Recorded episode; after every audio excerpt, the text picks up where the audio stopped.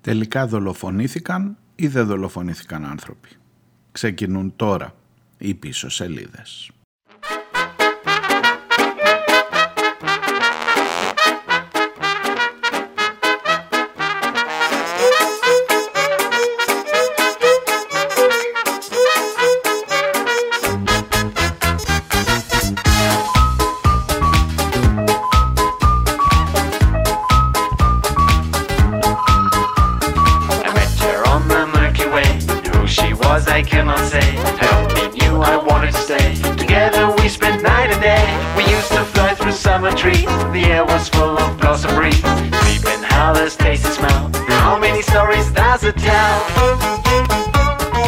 Γεια σας, γεια σας, καλώς ήρθατε. Τρίτη και 4 Οκτωβρίου. Σήμερα ξεκινώ έτσι με λίγο χαρούμενη μουσικούλα, έτσι ένα λίγο, τι ρυθμός είναι αυτός, Τσάρλεστον, κάτι τέτοιο, ε, swing, swing μάλλον, ε, για να μπω σε βαθιές έννοιες και σε δύσκολα, σε μη σας πω μακάβρια πράγματα, μη σας πω έτσι τουλάχιστον φραστικά, ε, πράγματα που ε, όπως και να το κάνεις ρε παιδί μου δεν είναι και το πιο εύκολο πράγμα να ακούς τώρα για το αν είναι ή δεν είναι δολοφονία, αν είναι ή δεν είναι δολοφονική, δολοφονικός, δολοφονικό ή αν είναι, εν πάση περιπτώσει θα, θα εξηγηθώ παρακάτω μην νομίζετε, αν και νομίζω ήδη έχετε καταλάβει το θέμα.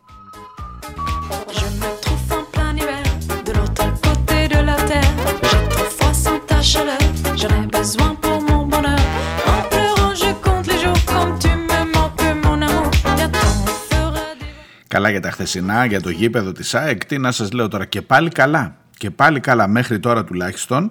Εντάξει διαφωνούμε, ο Παδηλίκη, χαμός, μην το συζητάς τώρα.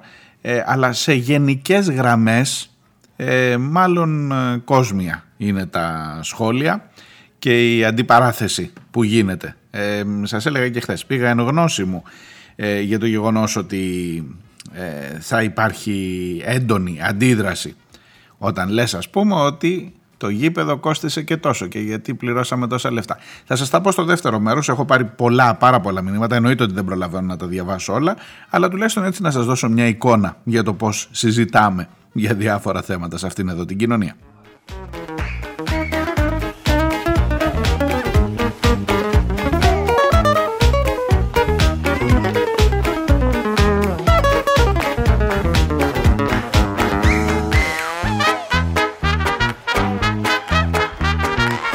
Είμαι ο Μάριος Διονέλης, η εκπομπή που ακούτε λέγεται πίσω σελίδες και στο πίσω σελίδες.gr μπορείτε να βρείτε και εμένα και τις προηγούμενες εκπομπές αν κάτι έχετε χάσει και βεβαίως τους τρόπους για να επικοινωνούμε και να καταθέτουμε όλοι εδώ τις απόψεις μας. Σήμερα λοιπόν, σήμερον που λένε και τα σινεμά, Παναγιώτης Κουρουμπλής.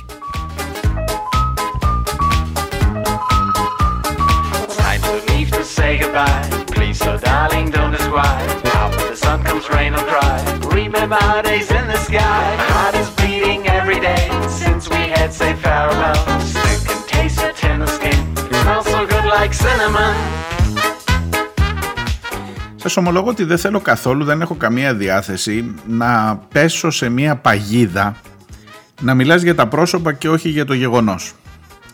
Ε, να μιλάς για την ε, παράταξη η οποία έχει ένα μικρό προβληματάκι αυτή τη στιγμή και όχι για το μείζον ζήτημα που είναι το αντικείμενο που έφερε το πρόβλημα έστω στην συγκεκριμένη παράταξη. Γενικά είναι μια παγίδα αυτή που πρέπει να την προσέξουμε όλοι.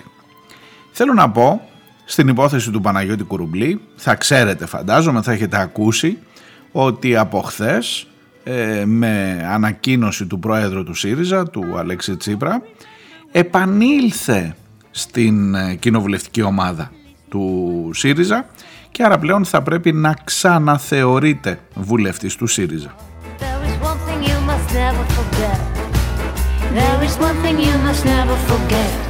Italian.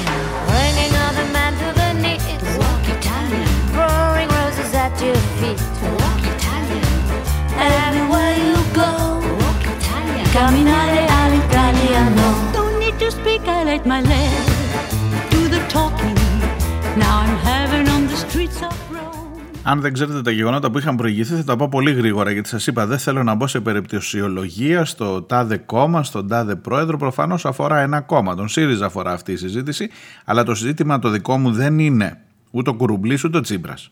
Το ζήτημα το δικό μου είναι οι 33.000 άνθρωποι που χάθηκαν το ζήτημα το δικό μου είναι και ελπίζω και το δικό σας η μελέτη του Λίτρα και του Τσιόδρα που μετά έγινε μόνο Λίτρα μελέτη ε, για το τι ακριβώς συνέβαινε εντός και εκτός των ΜΕΘ, για το αν χρειάζονταν ή δεν χρειάζονταν ή παραπάνω ΜΕΘ. Επί αυτού έγινε η συζήτηση και δόθηκε η αφορμή για την διαγραφή στις 16 Δεκεμβρίου του 2021 πέρυσι και για την επανεγγραφή, για την επανήσοδο στην ε, επανεισδοχή, εν πάση περιπτώσει, του ε, Παναγιώτη Κουρουμπλή στην κοινοβουλευτική ομάδα του ΣΥΡΙΖΑ.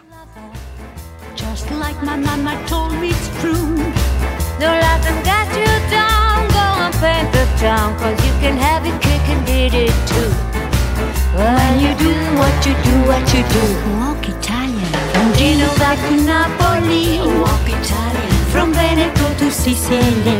Walk Italian. Λοιπόν, στις 16 Δεκεμβρίου ήταν εκείνες οι μέρες που είχαμε μάθει το πρώτο μέρος της μελέτης Λίτρα Παύλα Τσιόδρα, εκείνης της μελέτης που χάθηκε στο στικάκι που δεν το βρήκανε ποτέ στο Μαξίμου που το έστειλαν και πήγε στα σπάμ ή όπου πήγε τέλος πάντων, που ενώ την 1η Δεκεμβρίου έβγαινε ο Μητσοτάκης και έλεγε εγώ δεν είχα στοιχεία για τους θανάτους εκτός μεθ, έχετε εσείς; Και φώναζε. Φάνηκε ότι έλεγε ψέματα γιατί είχε στοιχεία, γιατί την είχε στείλει τη μελέτη και ο Λίτρας και ο Τσιόδρας. Και τότε συζητούσαμε όλο αυτό το τεράστιο ζήτημα προφανώς εν μέσω πανδημίας για τους νεκρούς, ειδικά τους ανθρώπους που πέθαναν εκτός μεθ και ειδικά όσους ε, έλεγε η μελέτη τότε σας θυμίζω ότι είχες πολύ λιγότερες πιθανότητες να επιβιώσεις Ακόμα είχε και άλλα θέματα, δεν ήταν μόνο η ΜΕΘ. Ακόμα και το γεγονός ότι ήσουν σε νοσοκομείο της επαρχίας έπαιζε πολύ μεγάλο ρόλο για τις πιθανότητες να τη βγάλεις καθαρή. Ε, στην επαρχία είχες πολύ λιγότερες πιθανότητες από ό,τι είχες στα μεγάλα αστικά κέντρα, στην Αθήνα, στη Θεσσαλονίκη.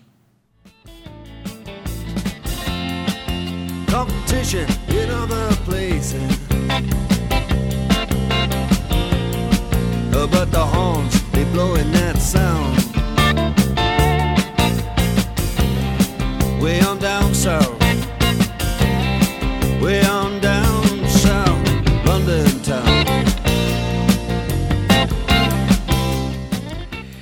Είχε, είχε πει λοιπόν τότε ο βουλευτής, ε, ο Παναγιώτης Κουρουμπλής, ο οποίος σας θυμίζω ήταν και ο πρώτος υπουργός υγείας της κυβέρνησης, ε, της πρώτης κυβέρνησης ΣΥΡΙΖΑ, πριν γίνει δηλαδή στον ανασχηματισμό ο Ξανθός, ε, ο Ανδρέας Ξανθός, υπουργός Υγείας, ήταν ο Παναγιώτης Κουρουμπλής. Άρα θέλω να πω το θέμα του Υπουργείου Υγείας το γνώριζε και τα ζητήματα της υγείας.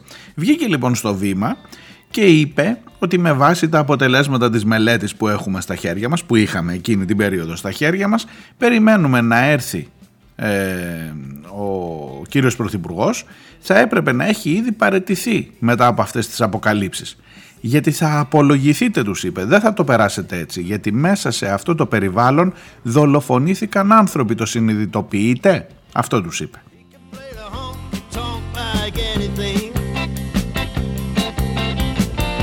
Και τότε ακούστηκε μέσα στη Βουλή ένα «Τι είπε...» With the Sultans With the Sultans of Swing Τι είπε ρε παιδιά; Είπε γιατί θα απολογηθείτε, δεν θα το περάσετε έτσι, σε αυτό το περιβάλλον δολοφονήθηκαν άνθρωποι, το συνειδητοποιείτε;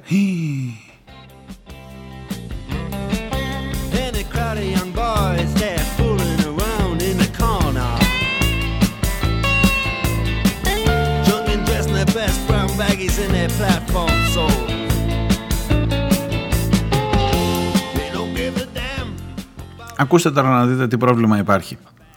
Όταν τον διασωληνώνεις εκτός μεθ, προφανώς έχει πολύ λιγότερες πιθανότητες να επιβιώσει. Νομίζω σε αυτό δεν χρειάζεται να διαφωνήσουμε, σε αυτό είναι πια ακόμα και μυτσοτάκι να ψηφίζεις, εσύ που με ακούς, ότι όταν διασωληνωθείς εκτός μεθ έχεις περισσότερες πιθανότητες να πεθάνεις, ε, είναι διαπιστωμένο πια. Συμφωνούμε ακόμα και αν ψηφίζεις μυτσοτάκι, εντάξει.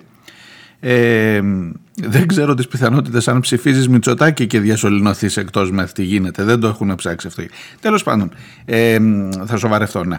Ε, λέει λοιπόν ο Κουρουμπλής ότι αφού βάζεις έναν άνθρωπο σε μια συνθήκη που κινδυνεύει να πεθάνει και τελικά πεθαίνει, αυτό είναι δολοφονία. Εκεί μέσα δολοφονήθηκαν άνθρωποι. Αυτό είπε ο Κουρουμπλής.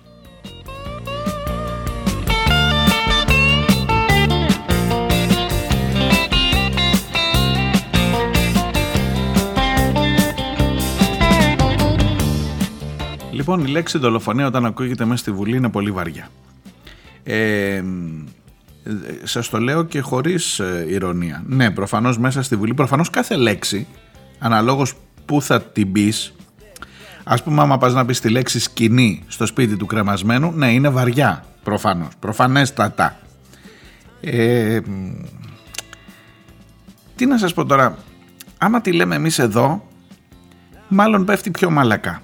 Ε; Ε, άμα αρχίσεις να βγαίνεις ας πούμε σε ένα άμα βγεις στην πλατεία ρε παιδί μου και φωνάξεις είστε δολοφόνοι κάπως αρχίζει να, να σοβαρεύει το πράγμα. Ε, ήταν δολοφόνοι; Είναι, τι, πρέπει να πας στον ορισμό. Πρέπει να πας στον ορισμό της λέξης να δεις τι σημαίνει η λέξη δολοφονία και γιατί ακριβώς με ποιο ακριβώς σκοπό χρησιμοποιείται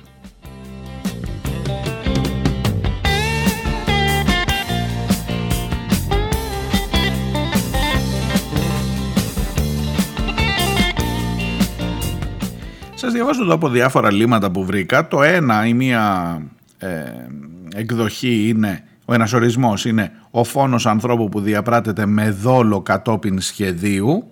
Αυτό είναι βαρύ. Από κάτω όμως έχει και ένα δεύτερο που λέει ο φόνος ανθρώπου που διαπράτεται λόγω εγκληματικής αμέλειας ή αδιαφορίας για την αξία της ζωής.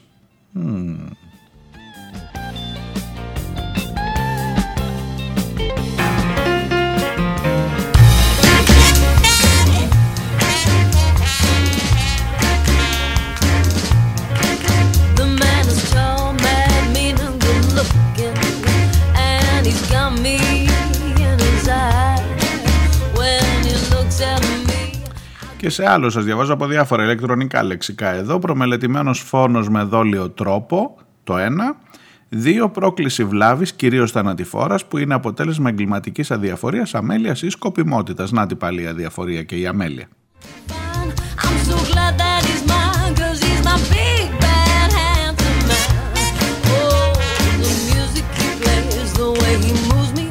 Κοιτάξτε τώρα τι κόμπλα έγινε εκεί το Δεκέμβρη. Επειδή ο ΣΥΡΙΖΑ είναι και, είναι και ένα κόμμα που πρέπει να απευθυνθεί στο μεσαίο χώρο, να μην δημιουργεί εντάσεις, να λιάνει τις γωνίες του, να μην είναι πολύ ακραία ριζοσπαστικός, να είναι λίγο. Ε, αυτή η φράση του Κουρουμπλή που προκάλεσε στους άλλους το τι μας είπε ε, προκάλεσε και στον Τζίπρα ο οποίος ήταν εκείνες τις μέρες στις Βρυξέλλες μου φαίνεται κάπου εκτός πήρε την γραμματέα της κοινοβουλευτικής ομάδας την κυρία Γεροβασίλη είπε πες στον Κουρουμπλή αν δεν ανακαλέσει θα τον διαγράψω.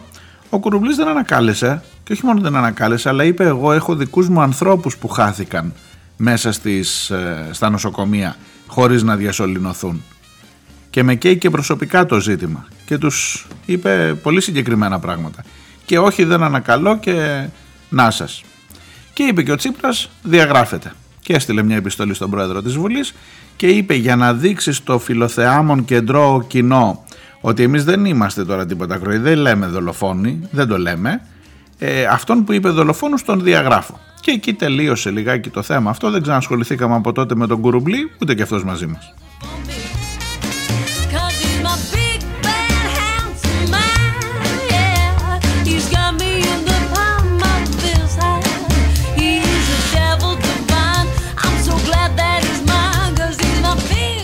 Από λίγες μέρες σας έλεγα και εγώ εδώ για το δεύτερο μέρος ελάτε να κάνουμε ένα άλμα από το Δεκέμβρη εκείνο ελάτε εδώ στα δικά μας τέλος Σεπτέμβρη βγαίνει η μελέτη η δεύτερη δόση το, το δεύτερο μέρος της μελέτης Λίτρα Τσιόδρα που είπαμε τώρα πια είναι μόνο Λίτρα ο Τσιόδρας δεν. Ε, και λέει Ξέρετε κάτι τελικά, τώρα που τους ε, μετρήσαμε, το λέω τώρα με απλοϊκά λόγια έτσι και με τα στοιχεία που συγκεντρώσαμε τότε και από τη μελέτη τους καταλήξαμε ότι σχεδόν όλοι, τότε λέγαμε ότι όσοι είναι έξω από τις μεθ διασωληνωμένοι έχουν πιο πολλές πιθανότητες να πεθάνουν. Τώρα που τα μετρήσαμε και τα βάλαμε κάτω και επεκτείναμε και το διάστημα, βλέπουμε ότι τελικά πέθαναν όλοι. 97,7% το θυμάμαι καλά το ποσοστό, ένα τέτοιο, ένα τεράστιο ποσοστό. Το 97,7% όσων ήταν διασωληνωμένοι εκτός μεθ πέθαναν τελικά. Και με αυτή την αφορμή της ε, δημοσίευσης του δεύτερου μέρους της μελέτης Λίτρα ξαναέγινε η ίδια κουβέντα στη Βουλή. Δεν θυμάστε που σας έλεγα την προηγούμενη εβδομάδα ότι πλακωθήκανε ο Πλεύρης με τους ε, Σιριζέους, με τη Δώρα Αυγέρη συγκεκριμένα, με τον Πολάκη. Ο Πολάκης τον είπε, ε, πώς τον είπε να δείτε, Minister Death, δηλαδή Υπουργός Θάνατος, τον είπε τον Πλεύρη. Του λέει κι άλλος είναι δυνατόν να λέτε τέτοια πράγματα εδώ στη Βουλή. Η Δώρα Αυγέρη που είναι και δημοσιογράφος και γενικά προσέχει τα λόγια της είπε, δεν είπε δολοφονίες, είπε η τακτική σας είναι δολοφονική.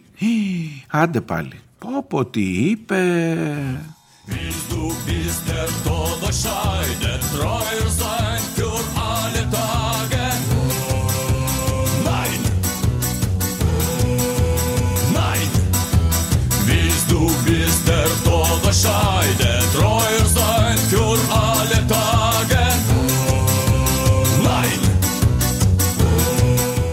Ε, κοιτάξτε τώρα, ούτε το μπολάκι που είπε Dr. Death, ε, πώς το λένε, Minister Death, ούτε τη δώρα Αυγέρη που είπε δολοφονικές, τις διέ, τους διέγραψε ο Τσίπρας, ούτε το έναν ούτε την άλλη.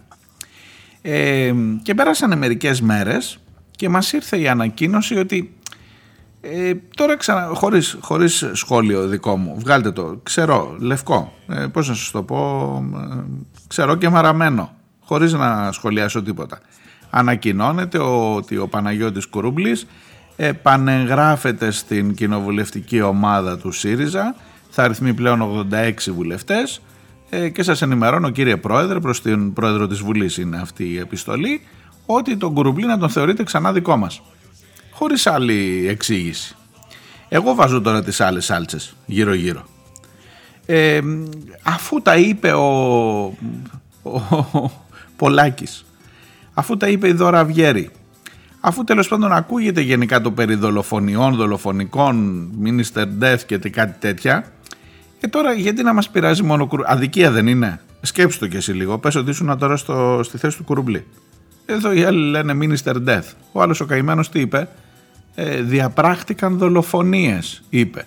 Ποιο είναι πιο βαρύ, το Minister Death ή το δολοφονίες; Και να μην σας τα πολυλογώ, τον ξαναπήρανε πίσω χωρίς να μας εξηγήσουν ποτέ. Χωρίς να πει κανείς, ρε παιδί μου, ξέρω εγώ, τότε του έλεγε να ανακαλέσεις, του έλεγε ο Τσίπρα. Ανακάλεσε τελικά. Έκανε καμιά δήλωση ο Κουρουμπλής που να λέει ότι δεν.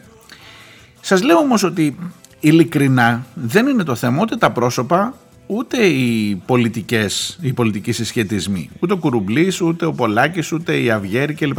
Τελικά αυτοί οι άνθρωποι που ήταν εκεί, γιατί αυτή είναι το θέμα. Πέθαναν, εξέπνευσαν, δολοφονήθηκαν, ε, οδηγήθηκαν στο θάνατο, αφέθηκαν στην τύχη τους, ε, υπήρχε, πώς το λέει εδώ το λεξικό, εγκληματική αμέλεια, διαφορία ή και σκοπιμότητα; Πώς το λέει το άλλο λεξικό όπως σας το έλεγα πριν, εγκληματική αμέλεια ε, ή αδιαφορία για την αξία της ζωής; Πώς θέλετε να το πω, πώς θέλετε να το πω; Εγώ που δεν είμαι, δεν, δεν, δεν μιλάω στη Βουλή, δεν είμαι βουλευτής. Άμα γίνω βουλευτής μπορεί και να, να, να, το σκέφτομαι και εγώ διπλά. Αλλά εδώ που τα λέμε μεταξύ μας, πώς θέλετε να το καταγράψουμε; Για πείτε μου, πώς, πώς να το λέμε ρε παιδί με αυτό που συνέβη; Αυτοί οι 33.000 θάνατοι.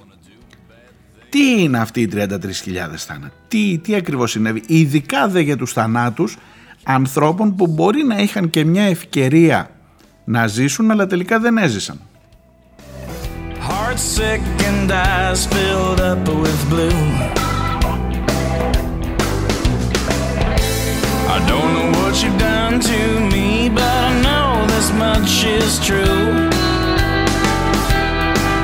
Ξέρεις τι συμπεραίνω; Ότι η ειδοποιώς διαφορά για το πόσο θα σε πειράξει είναι αν πραγματικά έχεις νεκρούς από την άλλη πλευρά. Για σκέψου το λίγο. Δηλαδή μπορείς να πεις ρε παιδί μου ε, το να κόβεις τις συντάξεις των ηλικιωμένων είναι δολοφονικό διότι τους αφήνεις χωρίς αυτό. Δεν έχεις κάτι καταγεγραμμένο που να πει ότι μόλις του κόπηκε κάποιο σύνταξη πέθανε; Αν είχες, θα το συζητούσαμε. Ότι είναι η αιτία και το αποτέλεσμα. Ή να λες ρε παιδί μου, ο τρόπος που οδηγείς είναι δολοφονικός. Ας πούμε, περνάς με κόκκινο συνέχεια. Μέχρι να σκοτώσεις κάποιον, ε, στο λέει ο άλλος, του λες, άτε μωρέ τώρα, τι λες τώρα, σιγά δεν, δεν, δεν περνάει κανείς, πέρασα. Μέχρι εκείνη την ώρα το λες το δολοφονικό και δεν πειράζει, ή, ή τέλος πάντων δεν πειράζει πολύ. Ε, μόλις θα γίνει στραβή, μόλις θα έχεις όντως έναν ή 33.000 νεκρούς ή πόσους νεκρούς είχες εκτός μεθ, εκεί αρχίζει να τσούζει το ότι ακούγεται η λέξη δολοφονικό. Δολοφονίες, δολοφόνοι κλπ.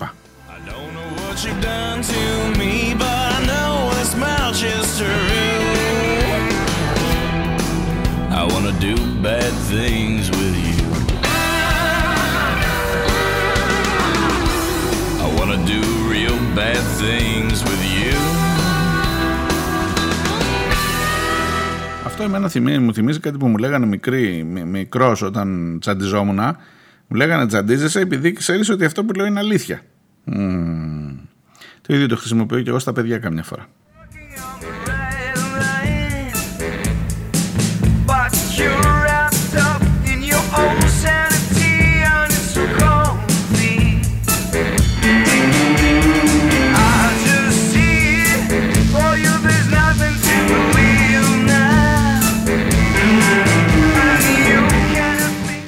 Τελικά ελάτε σχεδόν το, το πρώτο μέρος, όχι σχεδόν, το πρώτο μέρος το αφιερώνω στον Παναγιώτη Κουρουμπλή. Ε, τελειώνει η ώρα μου, θα σας πω τα υπόλοιπα και τα δικά σας μηνύματα φυσικά στο δεύτερο μέρος. Ε, θα, να βγάλουμε ένα συμπέρασμα, μπορούμε; Κάτσε, δεν μπορεί να συμβαίνουν και τα δύο μαζί.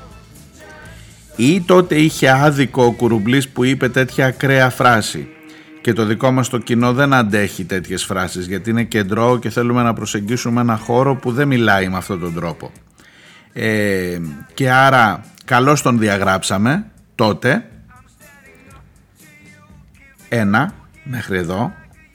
Και σήμερα είμαστε στο ε, ναι καλώς τον διαγράψαμε τότε. Από τότε δεν άλλαξε κάτι δεν πήρε κάποια διαφορετική θέση για τα πράγματα ο συγκεκριμένος αλλά τώρα δεν το πολύ πειράζει το δικό μας κοινό που είναι κεντρό και δεν θέλει να ακούει τέτοιες ακραίες φράσεις κλπ. Ή το ξέχασε. Μπορεί να το ξέχασε το δικό μας κοινό. Εξάλλου, σας είπα, υπάρχει μια ανακοίνωση που δεν εξηγεί γιατί επιστρέφει ο Παναγιώτης Κουρουμπλής. Εγώ λέω ότι καλώς επιστρέφει ο άνθρωπος. Καλώς επιστρέφει να πάει στο κόμμα, μα αυτό το κόμμα είχε εκλεγεί εξάλλου, αφού τα ξαναβρήκανε. Αλλά θέλω να καταλάβω πώς τα ξαναβρήκαμε είναι, ε, το πρόβλημά μας είναι το πώς θα λέμε τα πράγματα αυτά εκεί στο ΣΥΡΙΖΑ. Είναι αυτό μια, ένα πισωγύρισμα, δηλαδή δεν μπορεί να ισχύουν και τα δύο ταυτόχρονα. Και το ότι ήταν ακραίο αυτό που είπε ο Κουρουμπλής και άρα δεν αντέχουμε να το ακούμε και το ότι ε, το ακούσαμε, το ξεχάσαμε, τι θέλετε τώρα ρε παιδί μου, ξανάρθε ο άνθρωπος, δεν θα το ξαναπεί. Δεν θα το ξαναπεί, μας το υποσχέθηκε.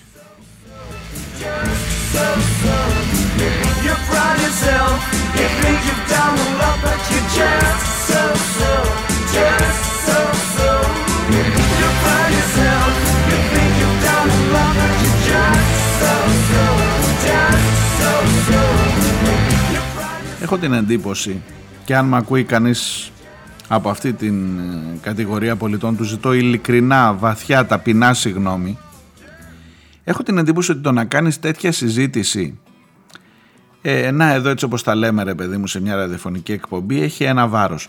Το να κάνεις μια τέτοια συζήτηση και να σε ακούει ίσως κάποιος που έχει χάσει δικό του άνθρωπο επειδή δεν του παρασχέθηκαν, δεν του δόθηκαν όλες οι ευκαιρίες που θα μπορούσε να έχει για να ζήσει είναι εξαιρετικά βαρύ, είναι εξαιρετικά θλιβερό, είναι εξαιρετικά δεν ξέρω, είναι ασήκωτο. Και λυπάμαι ειλικρινά, σας ζητώ ειλικρινά συγγνώμη αν υπάρχει κάποιος εκεί έξω που έχει περάσει αυτό στην ζωή του. Είναι ένας από αυτούς τους συγγενείς των χιλιάδων ανθρώπων που ακούει τώρα και μένα και τον Κουρουμπλή και τον Τζίπρα και τη Δώρα Βιέρη και τον Μπολάκη και τον ε, Πλεύρη που σοκάρεται μόλις ακούει τέτοιες κακές λέξεις να συζητάμε για τις λέξεις, για το πώς θα το λέμε. Έχεις χάσει έναν άνθρωπο έχεις χάσει χιλιάδες ανθρώπους, έχεις, στο κάτω-κάτω να σου πω κάτι, ο Λίτρας λέει ότι είναι δολοφονίες αυτά. Θα με συγχωρήσετε, ε, αλλά ο καθηγητής το λέει ότι είναι εδώ και στην πρώτη μελέτη τα έλεγε και ο Τσιόδρας μαζί ότι είναι δολοφονίες αυτά. Διότι αυτό ακριβώς περιγράφανε. Αυτό ακριβώς όπως σας το διάβασα εδώ πριν. Εγκληματική αμέλεια. Ακόμα και στα δικαστήρια η εγκληματική αμέλεια που δεν πήρες ένα μαχαίρι να τον σκοτώσεις, αλλά αμέλησες να τον προστατεύσεις, ενώ έβλεπες ότι ερχόταν ο θάνατός του, ακόμα και στα δικαστήρια τιμωρείται ως δολοφονία. Τι να κάνω εγώ τώρα; Οι λέξεις σας φταίνε. Το ξαναλέω, για τους ανθρώπους που έχουν πράγματι χάσει ανθρώπους δικούς τους, είναι πάρα πολύ βαριά αυτή η κουβέντα. Και θα έπρεπε να είστε όλοι πάρα πολύ προσεκτικοί και με τα πηγενέλα στις κοινοβουλευτικές ομάδες για τις αφορμές αυτές. Διάλειμμα και έρχομαι.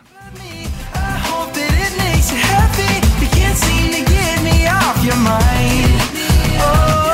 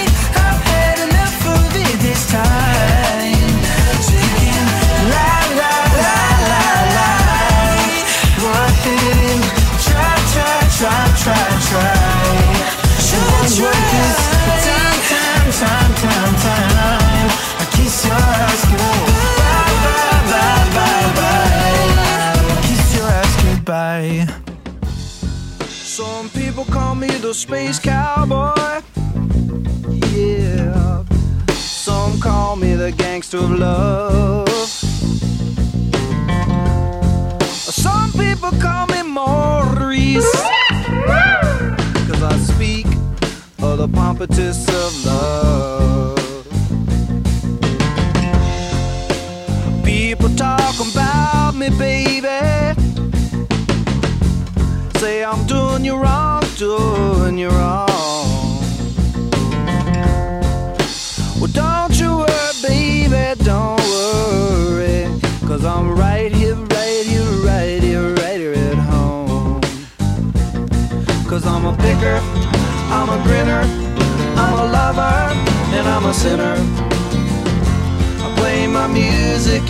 Sun. I'm a joker, I'm a smoker, I'm a midnight toker. I get my loving on the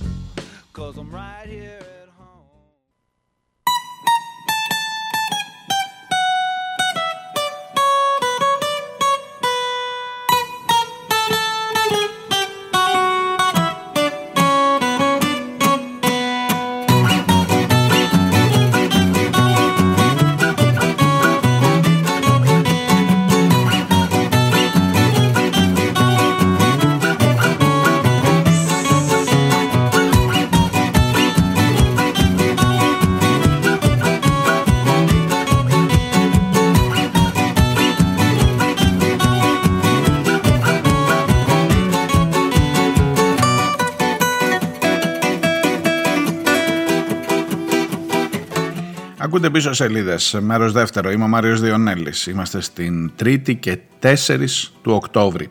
Στα μηνύματά σας για το χθεσινό θέμα σε σχέση με την σπατάλη των 35 εκατομμυρίων, των εκατομμυρίων των 35 που δεν πήγανε για τις ΜΕΘ, θα μου πεις η περιφέρεια θα έφτιαχνε ΜΕΘ. Θα μου πεις τα λεφτά αυτά ήταν από το ΕΣΠΑ και ήταν μόνο για αθλητικές διοργανώσεις. Ακούστε τώρα, ακούστε τώρα. Ε, έχω ήδη μπει στην ανάγνωση των δικών σας μηνυμάτων. Κοιτάξτε να δείτε να συνεννοούμαστε, να διαφωνούμε, είναι υπέροχο πράγμα το να διαφωνείς, ειλικρινά σας το λέω. Ε, αλλά να μιλάμε με μερικά δεδομένα που να είναι, τι να σου πω ρε παιδί μου, σαφή και να είναι και ίδια μέτρα και ίδια σταθμά. Θέλω να σου πω ότι όταν μου λες ότι το ΕΣΠΑ ε, επειδή εγώ έγραφα χθες, ε, σπάστε τα δοκάρια, ήταν ο τίτλος της εκπομπής από τον ύπνο της ΑΕΚ. Εμπρός της ΑΕΚ παλικάρια, σπάστε εμπρός και σπάστε τα δοκάρια και σπάστε και το δημόσιο ταμείο. Άμα είναι ΕΣΠΑ δεν είναι δημόσιο ταμείο, είναι απ' έξω τα λεφτά. Τι είναι αυτά που λες;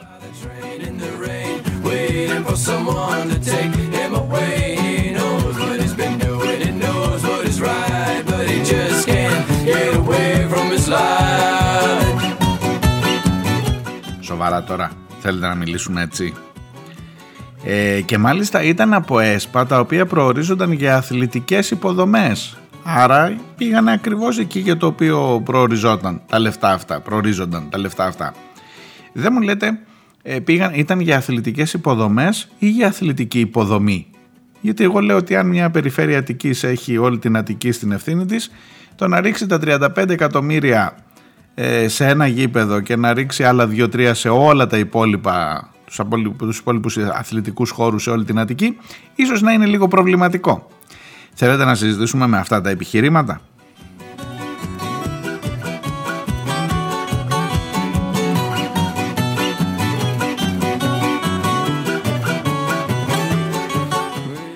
Ναι, η ΑΕΚ έμεινε 19 χρόνια μακριά από το σπίτι της ξεριζωμένη. Το γήπεδο το προηγούμενο το ρίξανε άδικα. Εγώ πάντως δεν φταίω που το ρίξανε, σας μιλώ ειλικρινά. Ε, και άρα έπρεπε να υπάρξει, να, να, πώς το λένε, να εκπληρωθεί ένα χρέος της πολιτείας προς τον ιστορικό σύλλογο.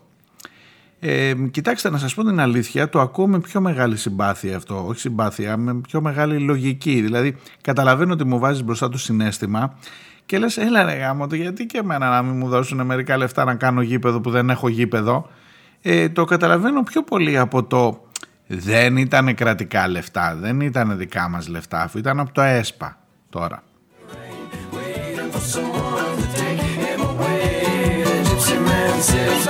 Ο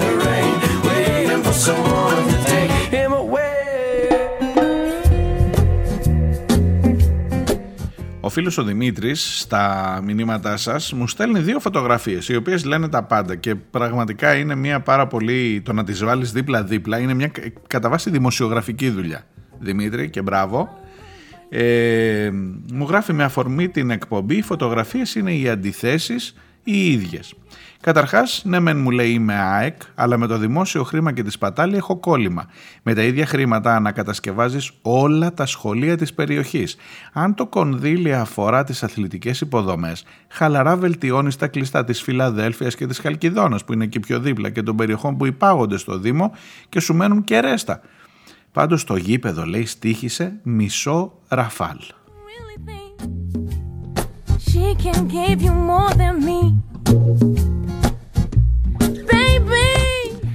μην βάζεις μόνο του Δήμου Φιλαδέλφιας και Χαλκιδόνα, φίλε Δημήτρη, γιατί τελευταία ήρθαν από την περιφέρεια, όχι από το Δήμο. Που πάνε να πει περιφέρειες, πάνε να πει όλη η Αττική. Έτσι. Άρα φτιάχνεις ε, γήπεδα σε όλη την Αττική, όχι μόνο για το Δήμο. Οι φωτογραφίες που μου στέλνει είναι το καινούριο γήπεδο, λαμπερό, φοβερό, ωραίο, πανέμορφο, όντως. Και δίπλα είναι μια άλλη φωτογραφία από τη Χαλκιδόνα, ίσως να τη θυμάστε. Είναι μια φωτογραφία με κάτι παιδιά. Ε, η, η Φιλαδέλφια και η Χαλκιδόνα είναι ένας δήμος, έτσι, είναι Φιλαδέλφια και η Χαλκιδόνα. Είναι κάτι φωτογραφία, μια φωτογραφία με τα παιδιά που είχαν κάνει θρανία ε, ως γέφυρα σε μια πλημμύρα του σχολείου για να περάσουν απέναντι, για τη θυμάστε αυτή; Ε, όταν τις βάζεις δίπλα-δίπλα και είναι στον ίδιο δήμο και έχεις δώσει 35 εκατομμύρια για το ένα, ε, αρχίζει να σε πονάει λίγο περισσότερο.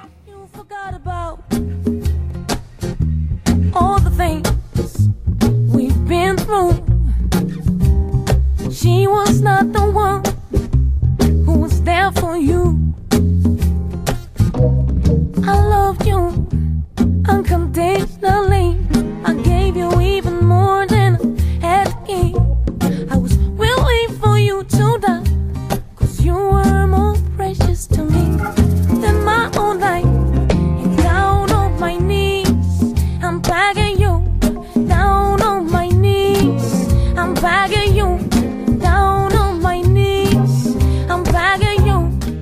Φίλος ο Γιώργος μου γράφει «Δεν θα τοποθετηθώ ως συνήγορος μιας ΑΕ ή σαν φανατικός οπαδός, απλά σαν ένας πολιτικοποιημένος που μπορεί να είναι και φίλαθλος της ΑΕΚ, της μοναδικής ομάδας παγκοσμίας, παγκοσμίως που δεν είχε δικό της γήπεδο για 19,5 χρόνια.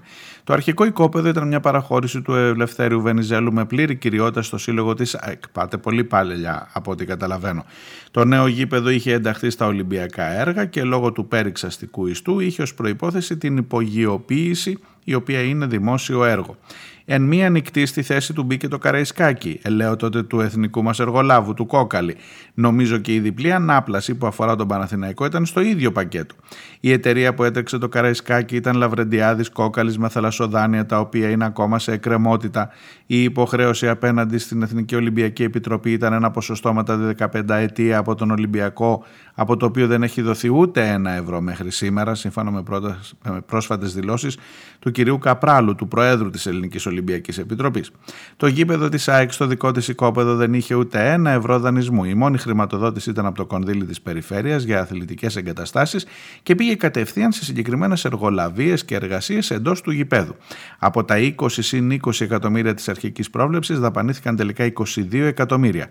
Η υπογειοποίηση θα μπορούσε να γίνει όλα αυτά τα χρόνια ανεξαρτήτως του γηπέδου και η ΠΑΕΑΕΚ προσέφερε το κόστος της μελέτης.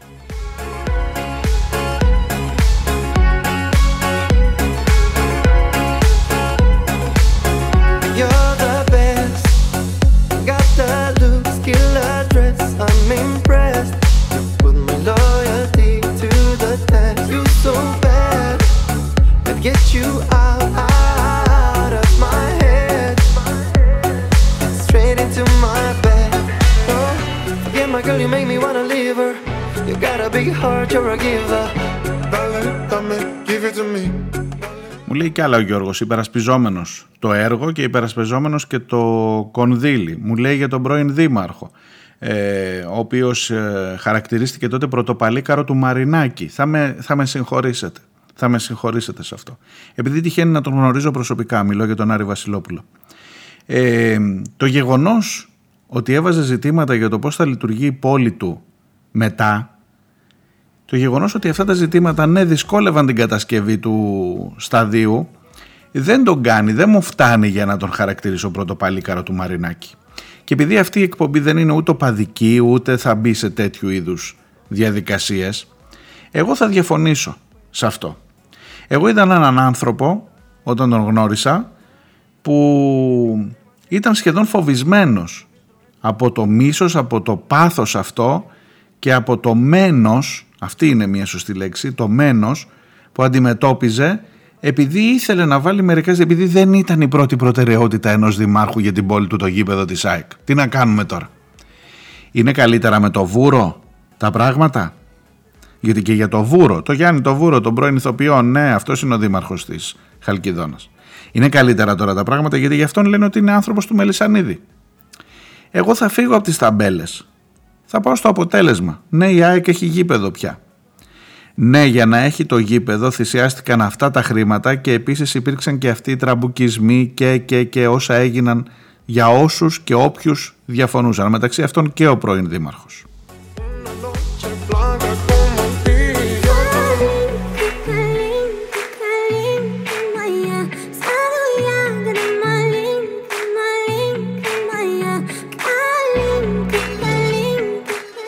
Επίσης μου λέει ο φίλος ο Γιώργος ότι στο γήπεδο αυτό κάθε γωνιά και κάθε θύρα συν τα δύο μουσεία που συστεγάζονται θα θυμίζουν γιατί είναι διαφορετικό το να είσαι ΑΕΚ με όλο το σεβασμό στους οπαδούς των άλλων ομάδων. Λόγω ηλικίας και χαρακτήρα μου λέει δεν είμαι φανατικός, δεν θεωρώ ότι ο Μελισανίδης είναι Άγιος σε έναν κόσμο διαβόλων, αλλά είμαι σίγουρος ότι χωρίς αυτόν και ό,τι κουβαλάει σαν ιστορία και προσωπικότητα δεν θα είχε ολοκληρωθεί ποτέ αυτό το έργο.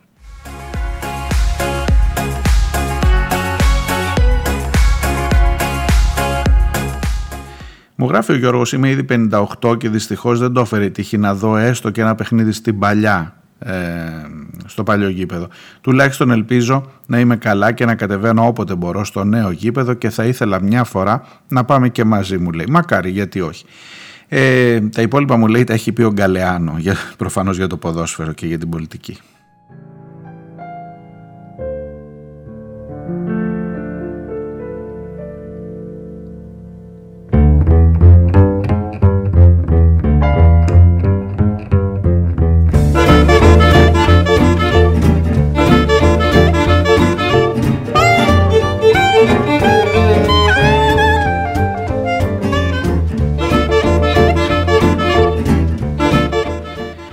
Ακούστε, δεν θέλω να σας στενοχωρήσω.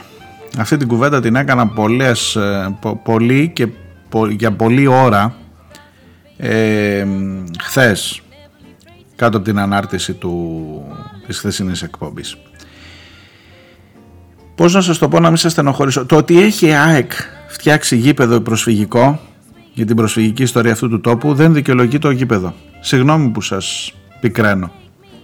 Έγινε κάποιος διαγωνισμός για το ποιος θα φτιάξει μουσείο; Για τον προσφυγικό. Γιατί να μην το έχει φτιάξει στη Νέα Ιωνία ο, ο τάδε σύλλογος; Γιατί να μην το φτιάξει στη Νέα Σμύρνη ο Πανιόνιος; Γιατί να μην το φτιάξει, ξέρω εγώ, κάπου αλλού; Στην Τούμπα ο Πάοκ και ο Πάοκ Κωνσταντινοπολίτικη ομάδα είναι. Ε, γιατί να μην το φτιάξει, γιατί πω, αποφασίσαμε, κάναμε διαγωνισμό ποιο θα φτιάξει; Γιατί ένα μουσείο, όσο δεν έχω πάει, δεν έχω πάει, μπορεί να είναι το πιο τέλειο μουσείο. Ε, μπορεί να ε, πραγματικά να αναδεικνύει το δράμα των προσφύγων κλπ. Ε, τελικά το μουσείο δικαιολογεί το γήπεδο, έκανε το αυγό η κότα ή η κότα. Το, το, το μουσείο κάνει το γήπεδο ή το γήπεδο κάνει το μουσείο; Ή το γήπεδο κάνει το μουσείο για να δικαιολογήσει την ύπαρξή του και τη χρηματοδότησή του από την περιφέρεια; Καταλαβαίνω με πάρα πολύ ή τουλάχιστον προσπαθώ να καταλάβω το, την αγάπη σας για την ομάδα. Τα άλλα δεν μπορώ να τα καταλάβω. Με συγχωρείτε.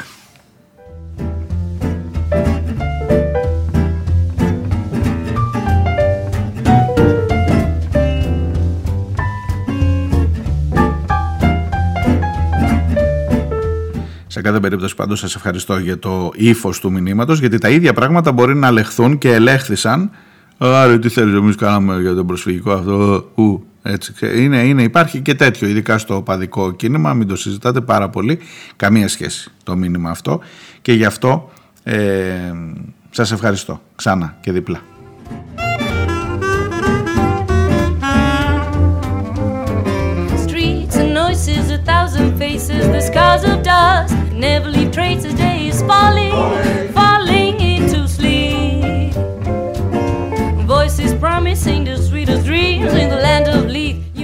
φίλη η Νούλη μου γράφει Συμφωνώ με κάθε λέξη που αφορά το θέμα της Μπόχας και το χορό εκατομμυρίων που υπάρχει γύρω από τα καλά κατά τα άλλα, από το, καλ- από το κατά τα άλλα ευγενές άθλημα.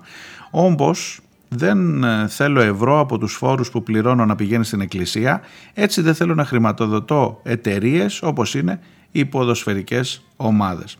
Από την άλλη θα ήθελα να δω μου λέει πόσοι από τους 20.000 φιλάθλους που υποδέχτηκαν τον σπουδαίο ποδοσφαιριστή στο Καραϊσκάκι, τον θυμάστε τον Μαρτσέλο και τη Φιέστα εκεί, ή τους 30.000 που παραβρέθηκαν στο υπερθέαμα 32 είπε ο παπάς ο Γαβρίλ, ο ηγούμενος εκεί, ο, όχι ηγούμενος πώς το λένε, ο Μητροπολίτης, ε, που παραβρέθηκαν στο υπερθέαμα του νέου γηπέδου θα είναι στις 5 Οκτωβρίου και στις 9 Νοεμβρίου που υπάρχουν μεγάλες διαδηλώσεις για την υγεία τους, για την υγεία των παιδιών τους, για την ανεργία που μας δέρνει, για τις ευτελιστικές αμοιβές, για την ακρίβεια, για τη ζωή μας γενικά.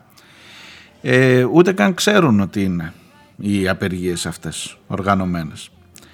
Ε, ναι, όχι, μάλλον δεν θα είναι. Να μην σας στενοχωρήσω, αλλά μάλλον δεν θα είναι.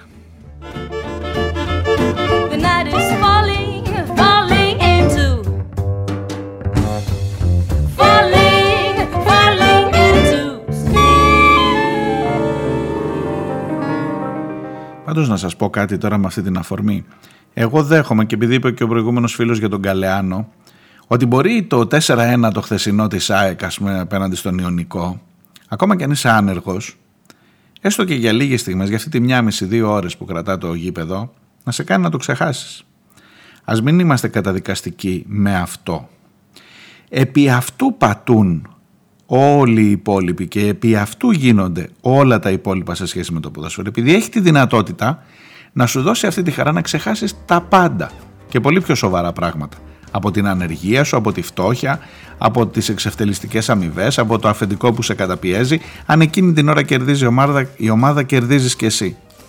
Οπότε έχει αυτή, αυτό το χαρακτήρα του οποίου όπως έχει χαρακτηριστεί από τον Μάρξ και η θρησκεία ε, ως όπιο του λαού αλλά και το ποδόσφαιρο σε μια έτσι, διασταλμένη μετά ερμηνεία του ίδιου θέματος γιατί και το ποδόσφαιρο με όρους θρησκευτικούς αντιμετωπίζεται από τους οπαδούς του.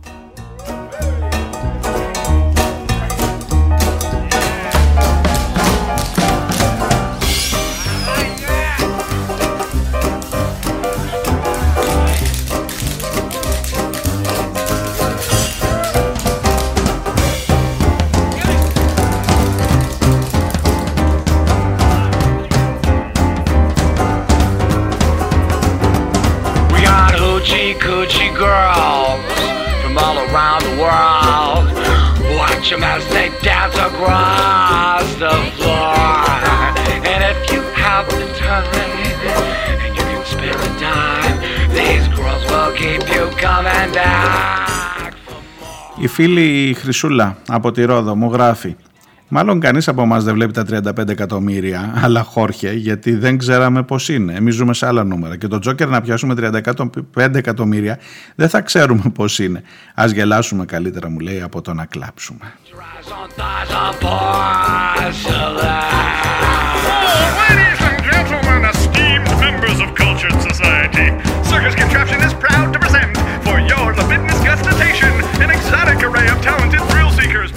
Ο φίλος ο Γιάννης μου γράφει ε, δεν νομίζω να μην γνωρίζετε ότι τα χρήματα που δόθηκαν από την περιφέρεια είναι για χρήση αθλητικών εγκαταστάσεων μόνο. Προς τι αναφορά σας; Το εξήγησα, φίλε Γιάννη. Ναι, είναι προς χρήση αθλητικών εγκαταστάσεων από το ΕΣΠΑΚ, αλλά είναι προς χρήση αθλητικών εγκαταστάσεων, πληθυντικός. Πολλών αθλητικών εγκαταστάσεων, παιδί μου. Πολλών, σε όλη την Αττική.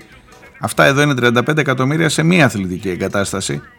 Νομίζω Γίνεται κατανοητό προς τη αναφορά μου.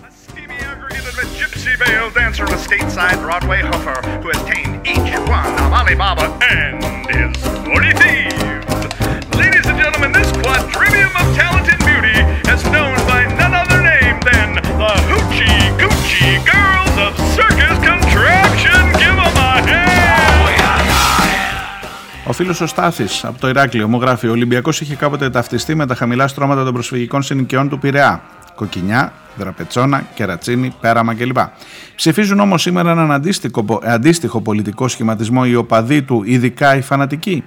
Πώς αντέδρασαν οι οπαδοί του ΠΑΟΚ όταν ψηφίστηκε η Συμφωνία των Πρεσπών από τον Τζίπρα; Υπάρχει καλύτερο εργαλείο πολιτικής από το ποδόσφαιρο; Καθόλου δεν εκπλήσωμε που η ελληνική πολιτεία δίνει λεφτά στις στις ΠΑΕ, στις ποδοσφαιρικές ανώνυμες εταιρείες, χαϊδεύοντας τα αυτιά των οπαδών. Είναι ο κοινωνικός προσδιορισμός, η διαχρονική και διακομματική τακτική του ελληνικού καθεστώτος. Ναι, Έχουμε ένα είδος ιδιότυπου καθεστώτος. Παντρέψαμε την πολιτική, μου λέει ο Στάθης, με τον αθλητισμό του θεάματος και τη θρησκεία. Τέτοιο μείγμα αμφιβάλλω αν υπάρχει σε άλλη χώρα του πλανήτη.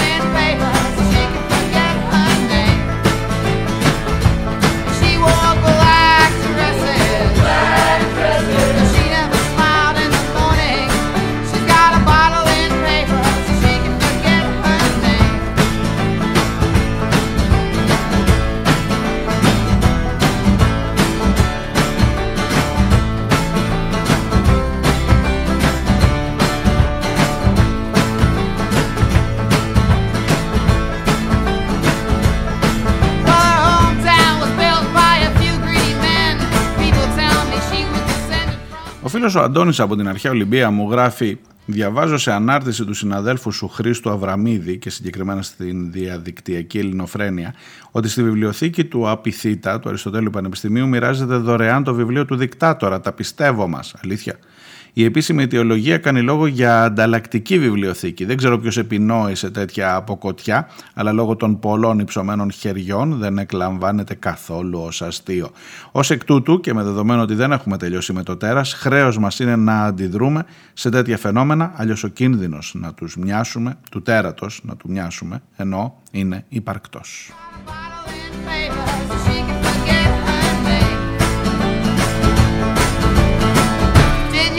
Meet a girl who was born the victim of a name?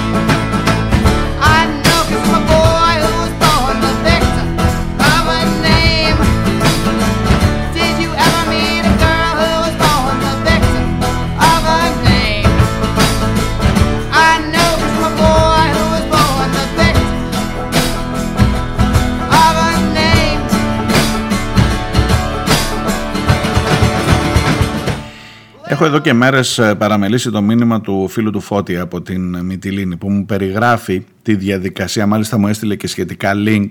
Η αλήθεια είναι ότι δεν το ξέρω, ειδησιογραφικά δεν το έχω παρακολουθήσει.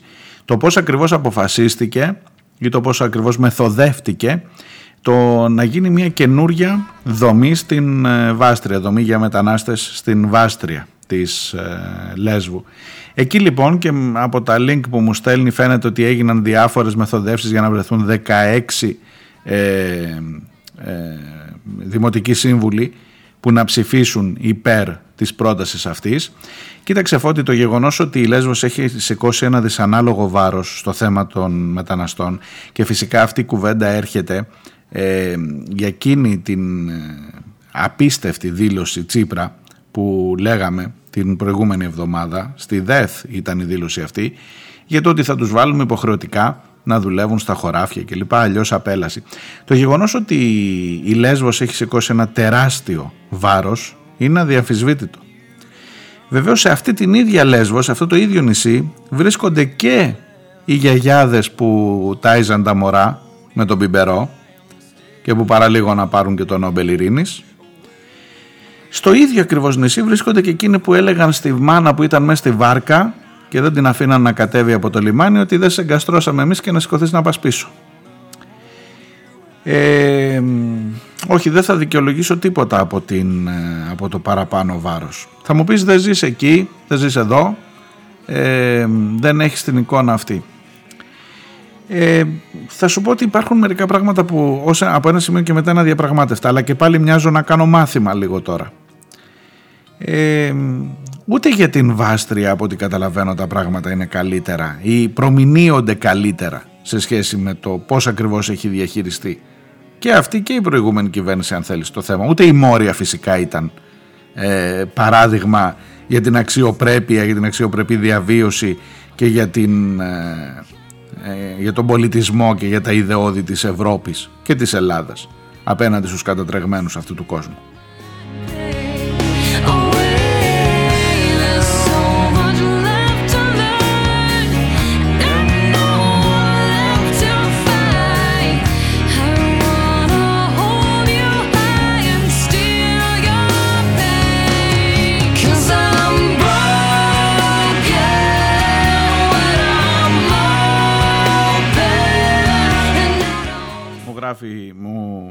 γράφει ο Φώτης ότι στις 18 Σεπτεμβρίου του 20 ο Έλληνας Πρωθυπουργός η Μέρκελ και η Φόρντερ Λάιαν ανακοίνωσαν τη συμφωνία για πιλωτικό ευρωπαϊκό έργο σχετικά με κέντρο υποδοχής και ασύλου στη Λέσβο. Αυτοί που θα μείνουν, αυτοί λέει δεν θα μείνουν εδώ, είναι οι κάτοικοι, αυτοί που θα μείνουν είναι οι κάτοικοι και τα παιδιά που μεγαλώνουν σε αυτόν τον τόπο παρακαλώντας να μπουν σε ΜΚΟ ή να γίνουν σεκιουριτάδες.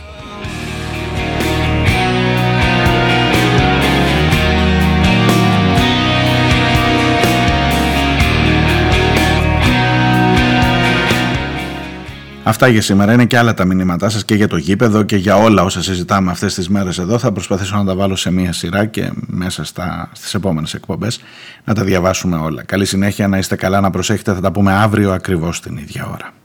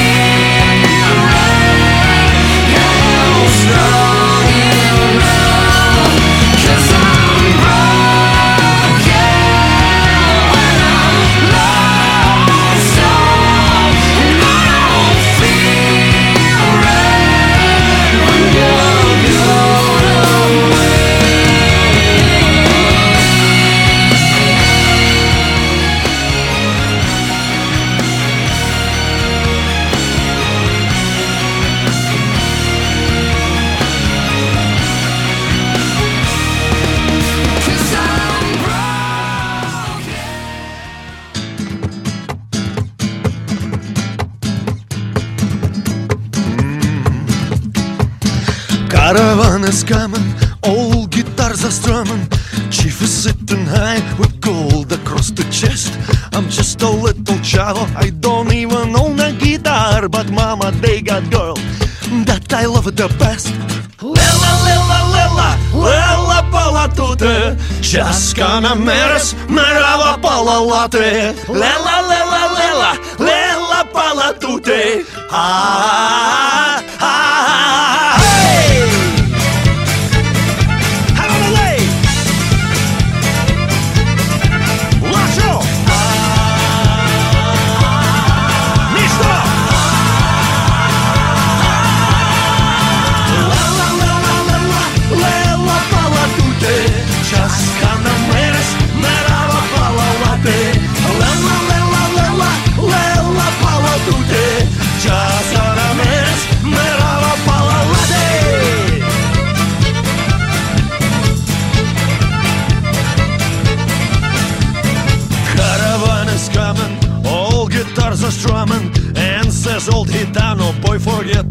the bling.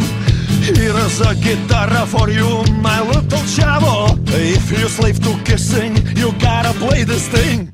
La la la